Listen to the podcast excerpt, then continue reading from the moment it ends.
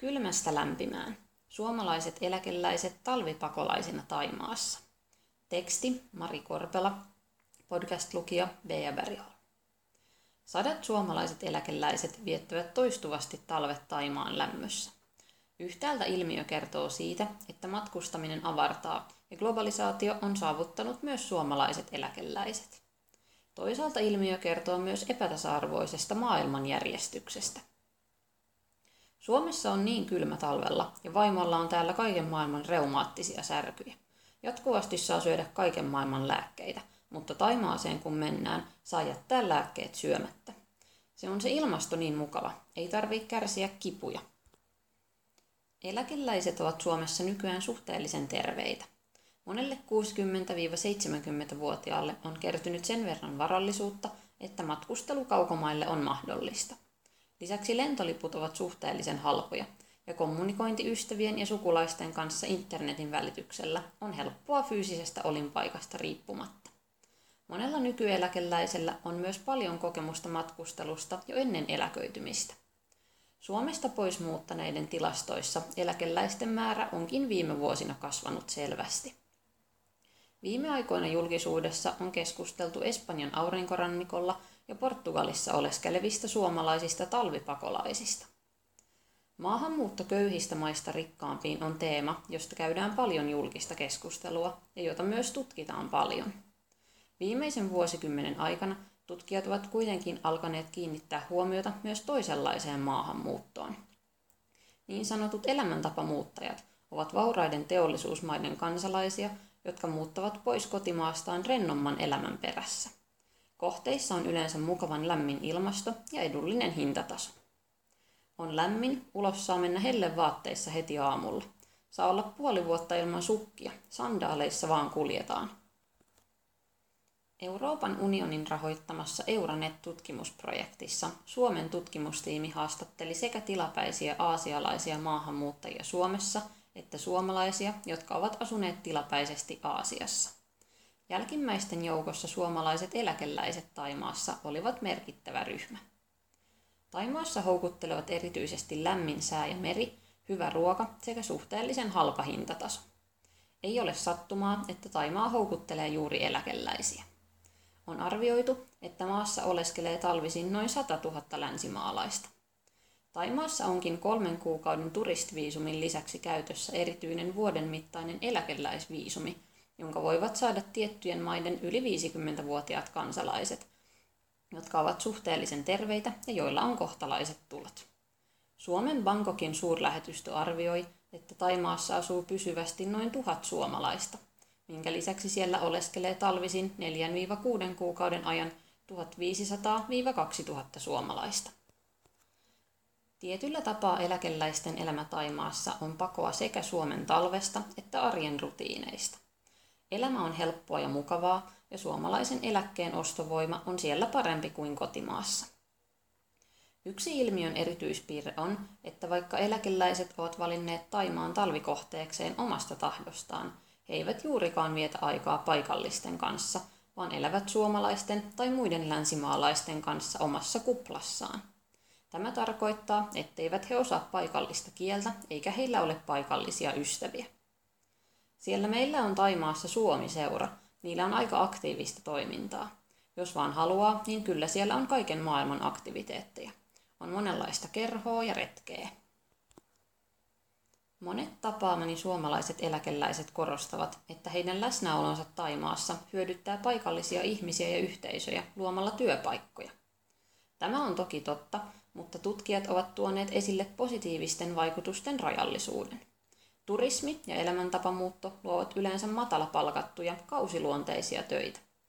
Vaikka näistä töistä on varmasti hyötyä yksilöille, niiden vaikutus alueiden taloudelliseen kehitykseen jää helposti vaatimattomaksi. Niistä ei seuraa investointeja eikä laajempaa taloudellista vaurautta. Eetos Thaimaan eläkeläisten keskuudessa on se, että koska he ovat tehneet pitkän työuran ja maksaneet veroja Suomeen vuosikymmeniä, heillä on eläkepäivillään oikeus nauttia elämästä. Monet mainitsivat kohdanneensa Suomessa kateutta elämäntavastaan, vaikka siihen ei heidän mielestään ole mitään syytä. Olen yrittänyt varoa sitä, etten kehu mitään.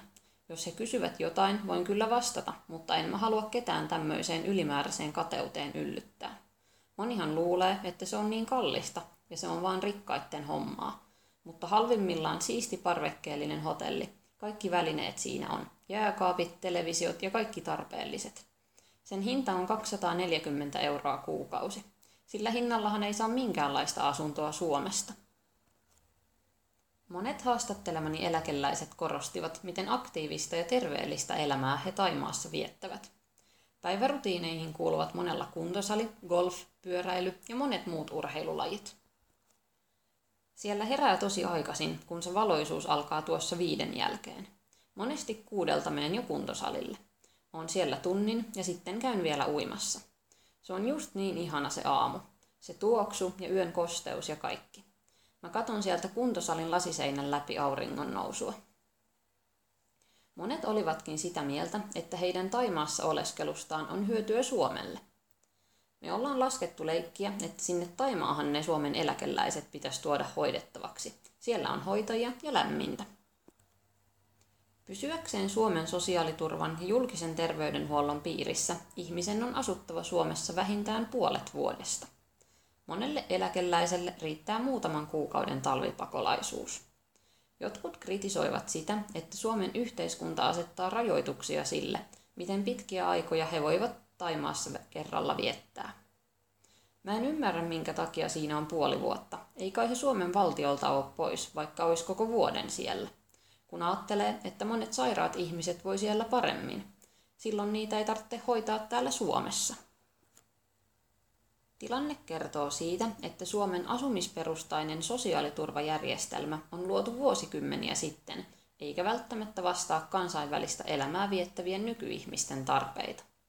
Puolivuotinen oleskelu Suomessa on tarpeen, sillä monet Thaimaan eläkeläiset haluavat varmistaa kuulumisensa suomalaiseen terveydenhuoltojärjestelmään.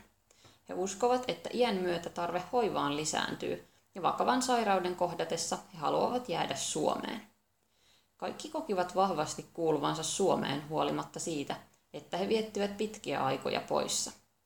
Jotkut tuntuivat suorastaan loukkaantuvan siitä, että viranomaiset halusivat evätä heiltä oikeuksia ulkomailla oleskelun takia, kun he itse kokivat kotinsa olevan edelleen Suomessa.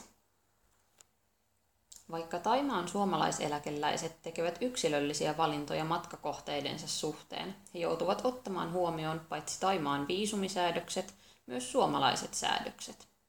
Kaiken yksilökeskeisyyden ja vapauden keskellä valtiot ovatkin merkittäviä toimijoita, jotka toisaalta edesauttavat, mutta toisaalta myös rajoittavat yksilöiden toimia globaalilla areenalla.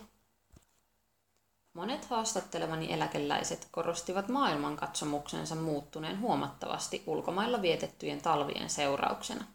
He todensivat väitettä siitä, että matkailu avartaa. On suvaitsevampi erilaisuutta kohtaan, oppii kohtaamaan erilaisia ihmisiä. Huomaa, että kaikki ihmiset on oikeastaan aika samanlaisia. Kaikilla on samat haaveet ja toiveet. Antropologiset tutkimukset maailman eri puolilta osoittavat saman asian. Ihmiset haluavat elämässään lopulta hyvin samanlaisia asioita. Jotkut löytävät näitä asioita synnyinpaikkaansa läheltä ja toiset lähtevät kauemmaksi, vaikkapa kylmästä Suomesta lämpimään Thaimaahan. Ihmisten ylirajaisen liikkeen ehdot ja mahdollisuudet eivät kuitenkaan ole kaikille samanlaisia. Suomalaisten eläkeläisten talvipakolaisuus lämpimiin maihin tarjoaa mielenkiintoisen vastaparin Suomeen tapahtuvalle maahanmuutolle. Erityisesti Thaimaa tarjoaa kiintoisan vastaparin. Joka kesä Suomeen tulee tuhansia thaimaalaisia, joiden oleskelun tarkoitus ei suinkaan ole Suomen kesästä nauttiminen, vaan raskas marjanpoimintatyö syrjäisissä metsissä. Nämä kaksi ilmiötä osoittavat, miten eri maiden kansalaisilla on hyvin erilaisia oikeuksia ja mahdollisuuksia oleskella synnyinmaidensa ulkopuolella. Monet Thaimaassa oleskelleet suomalaiset eläkeläiset valittivat ongelmista byrokratian kanssa. Viisumien hakeminen ja paikallinen rekisteröityminen aiheuttivat päänvaivaa ja hikistä odottelua. Lopulta jokainen sai paperityöt kuntoon ja pääsi nauttimaan valkoisista hiekkarannoista palmujen katveessa. Thaimaalaisia marjanpoimijoita odottaa Suomessa aivan toisenlainen todellisuus. Kaikille halukkaille ei suinkaan myönnetä viisumia. Passi- ja viisumijärjestelmien kautta valtiot rajoittavat ihmisten ylirajaista liikettä hyvin voimallisesti. Passit ja viisumit ovat olleet käytössä melko vähän aikaa. Vielä ensimmäisen maailmansodan jälkeen monet Kansainliiton edustajista olivat sitä mieltä, ettei passeja tarvita rauhan aikana. Nykyään ihmisten kansainvälinen liikkuvuus ei tiettyjä erityisalueita lukuun ottamatta onnistu ilman passia ja viisumia. Se, minne on sattunut syntymään, määrittää paljolti sitä, minne ja millä ehdoilla voi kansainvälisellä areenalla liikkua. Suomalaisten eläkeläisten talvipakolaisuus Taimaahan on hyvin etuoikeutettu elämäntapa. Räntäsateessa on kuitenkin helppo ymmärtää, miksi lokoisat eläkepäivät Taimaan auringossa houkuttelevat. Maahanmuuttokeskustelussa olisi hyvä pitää mielessä, että monet suomalaiset asuvat pitkiä aikoja tai pysyvästi ulkomailla. Jos meillä on oikeus mennä kaukaisiin maihin etsimään mukavampaa elämää, miksei heillä olisi oikeutta tulla Suomeen tekemään samoin?